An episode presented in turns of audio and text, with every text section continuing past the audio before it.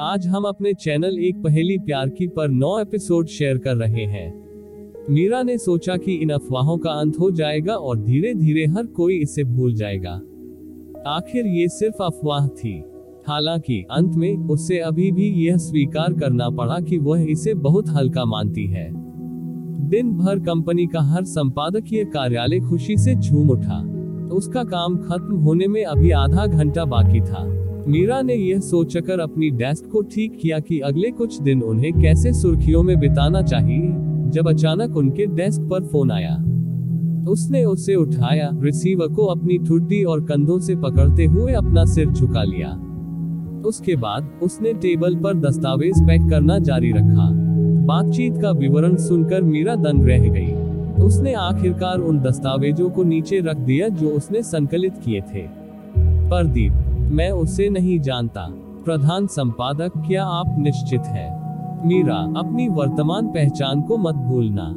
भले ही आप विनम्र होना पसंद करते हैं और इसे अस्वीकार करना जारी रखते हैं, हर कोई पहले से ही राष्ट्रपति पटेल के साथ आपके संबंधों के बारे में जानता है। ऐसे कई लोग होंगे जो आपको खाने के लिए आमंत्रित करने की पहल करेंगे। निकट भविष्य में, आपको पहले खुद को समायोजित करना होगा।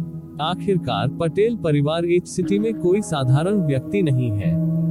उद्धरण चिन्ह, मीरा ने कुछ नहीं कहा, बस फ़ोन रख दिया। प्रधान संपादक के साथ कॉल समाप्त करने के बाद उसका सेल फ़ोन अचानक हिल गया। उसने बैग से अपना फ़ोन लिया। ट्रू कॉलर आईडी में आरुष का नाम दिखाया गया था। उसने आज काम में शामिल होने की पूरी कोशिश की, लेकिन उसके एक कॉल से उसका दिल, जो पूरे दिन सुनना था, फिर से दर्द से कर सकता था। उसने अपने फ़ोन पर उसका नाम देखा, एक पल के लिए सोचा, फिर तुरंत कॉल को अस्वीकार कर दिया।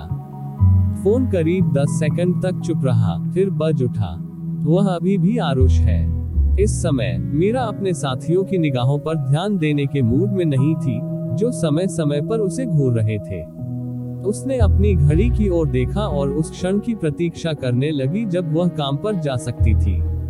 उसने अपना सेल फ़ोन उठाया और उसे अपने बैग में रखने वाली थी। लेकिन जैसे ही उसने उसे उठाया, वह फिर से कंपन करने लगा। मीरा ने गुस्से में दांत पीस लिए और ऑफ़िस से बाहर चली गई।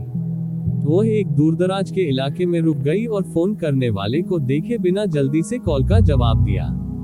उसने धीमी आवाज़ में शाप दिया, पागल, क्या तुम्हारा अभी तक काम नहीं हुआ? तुम चाहते हो कि मैं तुम्हें फिर से डांटू?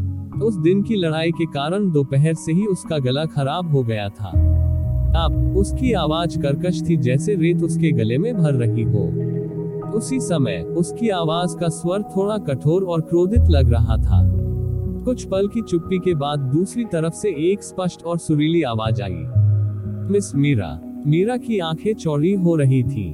उसने कॉल लिस्ट देखी तो वह एक अनजान नंबर था। जैसे ही उसने फ़ोन अपने कान में लगाया और माफ़ी मांगी, उसकी अभिव्यक्ति बदल गई। मुझे क्षमा करें, क्या मैं जान सकता हूँ कि यह कौन है? यह मैं हूँ, हार्दिक पटेल।